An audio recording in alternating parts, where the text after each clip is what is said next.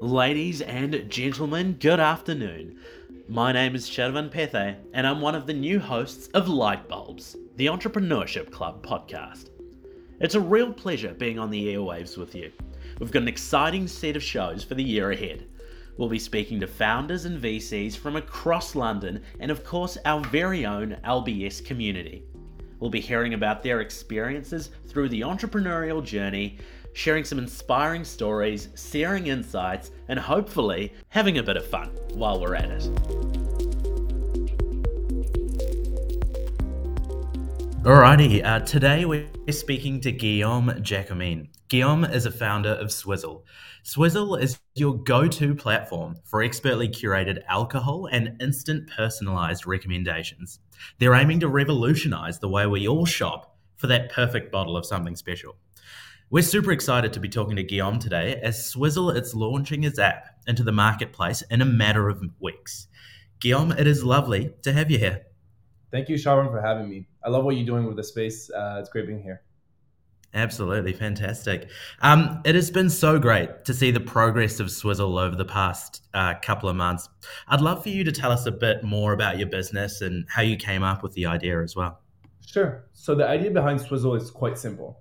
Both my co founder and I always felt like the wine, beer, or spirits industry was overly complicated, was not very democratic. So, throughout our personal journeys, you know, we went from feeling like we could never pick the right bottle, that no bottles at our budget was ever worth drinking, or frankly, even just being ashamed to ask for help at a store or ashamed to ask at a restaurant. So we went from that to getting wine and spirits diplomas, learning about different beer, wine, and spirits regions and, and you know processes all over the world. And for me personally, you know, I worked in industry for five years. So we both my co-founder and I, you know, independently became the go-to person in our own friend group that helped for choosing bottles. So when we finally met during the MBA, you know, and we saw the gap that there was in terms of businesses, businesses in the alcohol space in the UK, we knew we had to do something. You know, we decided to heavily look into the market, its needs, its pain points, and created a solution for everyone.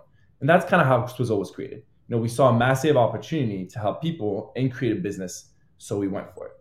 But to explain Swizzle a little bit more into details, you know, as you mentioned, we're an alcohol recommendation and delivery app. We operate as a marketplace, which means we work with local retail shops on one end and everyday users like you and I on the other end. Our goal is to democratize the alcohol industry. We want everyone to be able to buy good bottles that they specifically enjoy at every price point. To do this, we handpick every single bottle that we make available on the app to ensure good quality and good value for money. Uh, we build this awesome recommendation tool that helps our users get personalized recommendation in less than 30 seconds, regardless of location, preference, and budget. And finally, you know, we built our entire app to simplify the buying experience and simplify the complexity of the alcohol industry. Fantastic. I'm sure you'd uh, get quite the, the first couple of user base from uh, the LBS ecosystem itself. Um, we've seen Swizzle uh, around the LBS ecosystem for a couple of years now. Um, I'd love for you to tell us about the journey of how that's been like and how LBS has contributed to your business's development. Yeah, of course. So LBS has been very instrumental to, to the development of Swizzle you know, as I mentioned, I met my co-founder at LBS. You know, believe it or not, she contacted me before our program started, saying that she wanted to start a business in one, and you know, she's looking at my experience and thought, hey, you know, maybe you could help me, you know, through some of the ideas. So before even starting LBS, my co-founder planted the seed of Swizzle in my brain. Uh, but as a team and, and, as a company, we went through a program called the Entrepreneurship Summer School and during the summer of 2021 at LBS. So this was the first time we worked on Swizzle full time and dedicated three plus months to it. It was an amazing opportunity uh, and really helped us understand the amount of work that was needed for us to even have a fighting chance at being successful. You know, after the pitching of our business at the end of the entrepreneurship summer school, we took a bunch of entrepreneurship classes at LBS uh, where we used Swizzle as an example, or with Swizzle very much in mind, financing the entrepreneurial business, new venture development, and many other classes. Uh, and then we also applied actually and got into the LBS incubator so as we graduated from our MBAs last summer, we moved into our offices at the LBS Incubator on campus. Uh, we're currently there. I'm, I'm, speaking from there now, um, and that's also been a tremendous help. We've had access to a lot of resources, which has boosted our ability to develop Swizzle.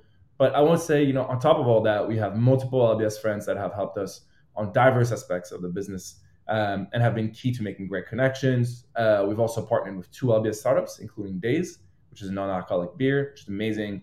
Uh, I think it's an understatement to say that Swizzle has benefited from the LBS network.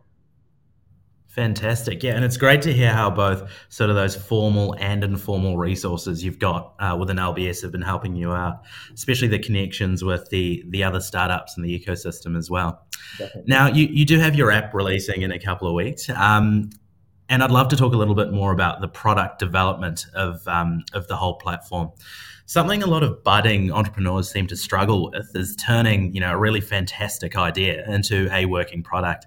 Um, and especially at a place like lbs where so many student backgrounds are more business or commercial related. Um, i'd love to hear a little more about the steps you took say from those early days in entrepreneurship summer school from a product lens anyway um, and how you got to where you are today. Did you run experiments? What did your mvps kind of look like? Yeah great question Sharvin um, we took the blueprint from other amazing entrepreneurs and ran all the experiments. Uh, you know, call it MVP, prototype, whatever you want. Uh, we did it all. So, you know, first we did a bunch of market research, and after doing that, we interviewed hundreds of potential customers, and then launched our service using a Qualtrics survey with a closed group of customers. We know we made it a lot a, a lot more complicated than we needed, but we got a bunch of orders and we're able to test our value proposition on literally a survey online. We then went through a WhatsApp service, simplifying the buying experience and the question asked, got a bunch of winnings from that, which was great. And that led us to a very basic first no code app. We experimented a lot with different operational models, different retailer interfaces, and different features. We then took those learnings uh, and built a quite an intricate and strong no code app that we ran on the Apple and Google Store for a couple of months. So we had sales, repeat customers, you know, a bunch of great learnings. Uh, that was as close as we got to a real app. Um, we then back we went back to the drawing boards with all our learnings and interviewed a lot of users uh, users using Figma prototypes and, and, tested that out, and then finally got learnings and built a full app, so coded back to front end, um, and that is the one that's launching soon. So we went through quite an array of, of different type of prototypes and, and MVPs. Fantastic, yeah, and it seems to be the way, right? Uh, test and build and iterate um, all over. Um, you talked a bit about some really important learnings you got as you went through that process. Um, I'd love to hear what those were as you kind of experimented with the product in the early days, and how did that prompt you to shift things about the business? Yeah, um, I really see it in two different parts. One's what is specific to Swizzle to us, and then you know some other stuff that's more general. But specifically to Swizzle, you know, we learned that first of all, people didn't care about last minute delivery for bottles uh, when they asked for a recommendation uh, they didn't really associate our business to last minute delivery companies like Zapp or Gorillas or any even you know Deliveroo or Just Eat, any of the food delivery companies. They pictured us as a very helpful tool that happened to have a convenient delivery. That was kind of like the basic model, um, and that was a big learning from us uh, and helped us adjust our app uh, and our business model. The second part is really just the simple recommendation is the most valuable. Don't overcomplicate things for users we used to try to please too many user types at the same time mm-hmm. at the same time instead of focusing on our core user and then expanding that later. That, i think those are the two big lessons we got from swizzle. But generally speaking you know we learned that there's a big difference between what customers say and what they do. Sometimes they both align but not always. I think it's important to test users in multiple different ways and to cross-reference data points. Um, there's a clear threshold of how many bugs or tech limitations users are ready to go through for your product so know when to upgrade your MVP or when to keep it, you know, with your imperfect uh, product. Keep going with your imperfect product. Building scrappy is always playing on a fine line. Uh, and lastly, kill your darlings. You know, that's the lesson I learned in this obscure undergraduate po- poetry class, but it, it's really chill. You know, don't be biased or attached to certain features or functionalities that you love. You know, you're not building that for that. Only listen to the customers and most importantly, focus on solving the problem. And sometimes that means you need to kill the best part of your business. Absolutely. Wow. Some some really important lessons there for anyone who's looking at uh, launching their own product in the uh, in the coming weeks and months. So there are so many low code uh, or no code apps um, available in the marketplace at the moment, as well as AI development. Um, and you mentioned that uh, Swizzle had gone through part of that process as, as well. Can you tell me a bit about your observations about using those um, kind of platforms and what you can and can't do with those tools as well? Yeah, of course. Uh, you know, as I said, we use the no code app uh, for a couple versions during our VPs. Um, and there's mainly two big companies, uh, which are Adalo and Bubble. You know, we did a lot of research bef- before choosing Adalo. And the truth is, it's a great tool for the beginning, but cannot sustain volume. You know, we know plenty of founders who've used these tools and their experiences are all similar to ours. If anything, they stopped using no code ads before we did.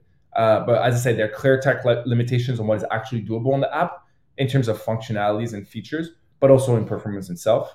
Um, I'd also say that my co-founder found ways to use Adalo that that even paid Adalo experts, quote unquote, didn't know about. You know, um, she literally became one of the most knowledgeable in- individual on Adalo in the world within a couple months. That tells you what one, well, she's how amazing she is, of course, but two, how little help there is on these tools. You know, I, I do believe, however, that this will change as these tools develop.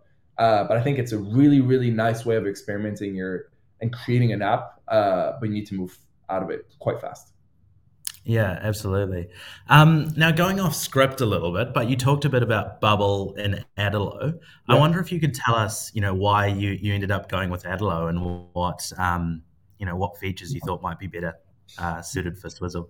Yeah, to, to be like honest in, in the in the nitty gritty details, I don't remember, but it was very mm-hmm. it was very based on how we wanted to, what we wanted out of our app. So specific features, um, showing our products, getting the delivery set up, for example, which is a big part for us, and also linking with different platforms. I think Bubble was really good with linking with Shopify, for example, something we were not looking at at all. We built our own backend, um, and Adalo was just much faster to link with, with your own proprietary backend. So it's some of these technical details that, that we looked into and that, that made us go through the Adalo way. But we spoke to people on both both Adalo and Bubble, kind of Nike, Adidas type of situation, and and you know everyone's repping their brand.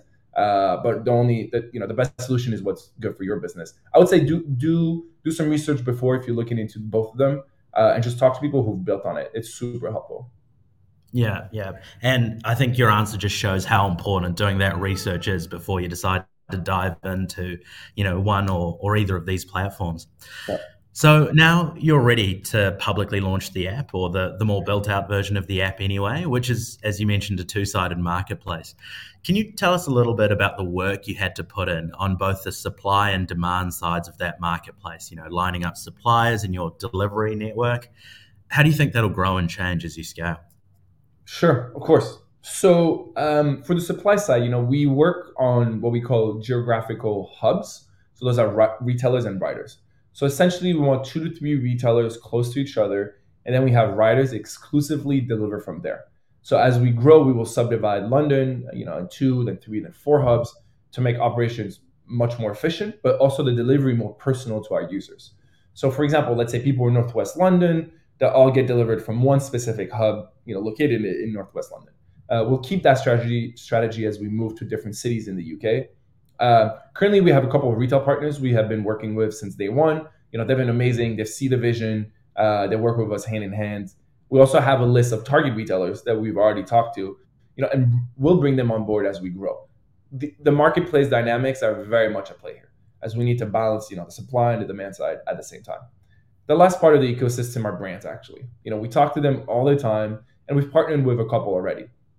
This is the core of our business. Great products that have an interesting story. So these brands put us in touch with distributors, retailers, you know, their own customers, uh, and just great people in the industry, which helps us grow. In terms of the delivery part, uh, you know, we work with delivery aggregators that help us test our model and adjust to always have the user at the center of the operations. And this hub strategy works really well for growth all over the UK. Uh, with you know our delivery partners are present in most cities around the UK, if not all, and there's great retail shops everywhere around the UK. Fantastic. And marketing an, a new app is always a, a, huge challenge. And with the competition you kind of mentioned in the delivery space as well, it's so important to get that early traction, right? Can you tell us a bit about the strategies you're employing to get the word out there and how they've been effective for you on uh, the demand side as well?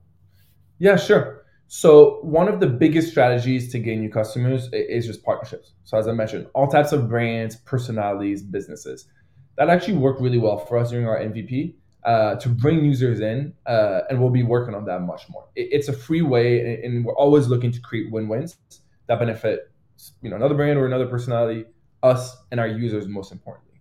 We've brought some really cool uh, partnerships in the past, and we're going to keep keep doing that. Uh, referrals is a great way of creating a growing core community of early adopters, and it's been really strong for us. You know, we're going to double down on that and reward our early adopters uh, dare I say, our early Swizzlers. Uh, we've had a really good amount of people actually organically download the app on the Apple and Google stores. during our MVP, which was a very nice surprise for us. And that's something we're going to focus on on top of the you know the, the top of the acquisition funnel. Uh, we'll put some budget behind that and keep improving our SEO on the, on the app stores. Uh, we'll also work on some typical and not so typical marketing strategies mm-hmm. as we relaunch this summer. We'll we'll, um, uh, we'll talk about this later. Uh, just keep an eye out in the market. And then you know the last part is really product. a good product has to be your number one marketing tool. I recently heard the founder of uh, Innocent Drinks uh, say something mm-hmm. very similar. You know, he was saying if you don't solve a real problem, then great marketing can only get you so far and vice versa. You know, and at Swizzle, we're hyper focused on solving our user pain points, and we believe that that's the best marketing we'll you know we'll ever have. Absolutely, it's it's clear to see that Swizzle has come so far in such a short period of time. Uh, what are the things you're looking to achieve both in the short term after the launch of the app, as well as in the longer term?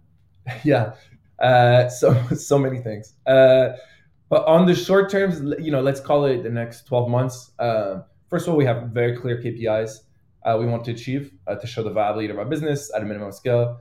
Call those, you know, very clear operational and business goals. Probably the boring but the most important part. Uh, we want to gather feedback, feedback, feedback from users. You know, are we helping them? If so, how? Are we are we achieving our ultimate goals? Uh, you know, this will help us fine tune our offering and, and, and really hit the nail better. Uh, we'll also be rolling out some exciting new features based on hyper personalization. You know, we're excited to see this live in the market in the coming months. We believe this will be a game changer for our users. Uh, we're super excited about that. And then, you know, we'll, we'll start to aim to raise a pre-seed round to hire, you know, team and expand our business sometime in 2024. On the long term, um, there's a lot of cool features to, to, you know, further help our users, you know, including some content. A, a big thing we're looking at is community-based exchanges so maybe you can follow other people on the app, uh, see what some of the you know thought leaders in the industry are, are, are buying and, and using.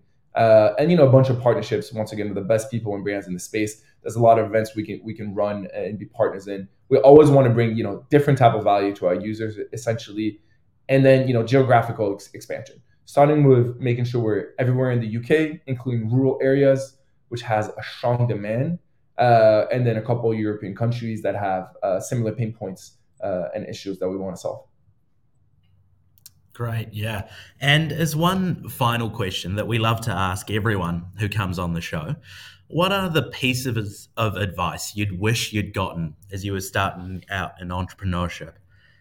That's a tough one. Uh, there's a lot. Um, I think the biggest lesson I've learned so far is don't take anything for granted essentially what seems easy to do is probably quite hard and what seems impossible to achieve has an easy solution somewhere you just need to find it you know time and time again i'm reminded of this you don't know how complicated something is until you have both hands in the project. Don't assume things based on what someone else tells you. You know this is especially true in tech obviously but i think it, it, it's really relevant for every part of the business.